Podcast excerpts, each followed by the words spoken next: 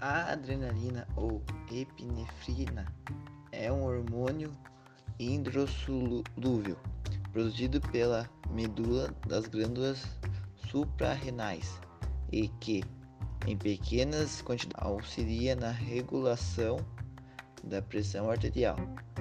No entanto, em situações de estresse, seja por prazer, como na prática de uma atividade física, seja por perigo, como durante uma fuga, o sistema nervoso simpático estimula a sua maior produção, o que desencadeia uma série de reações no organismo. Aumento da pressão sanguínea, aumento da glicemia, aumento da taxa de respiração, aumento do fluxo sanguíneo para os músculos. Essas são as reações que a adrenalina pode causar no seu corpo.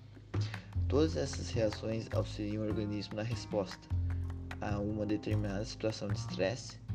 Assim, entre as diversas reações apresentadas, o aumento de quantidade de energia química para ser utilizada nesse momento é uma das principais.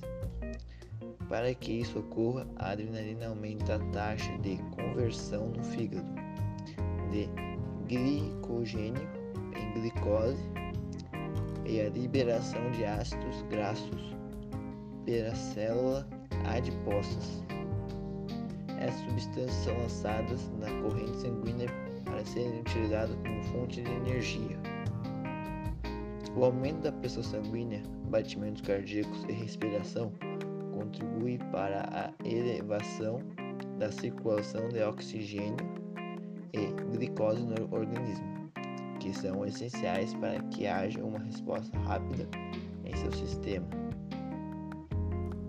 Curiosidade: por causa de sua ação sobre o sistema cardiovascular ou respiratório, a adrenalina é utilizada na medicina como estimulante cardíaco em casos de ataques de asma para abrir as vias aéreas.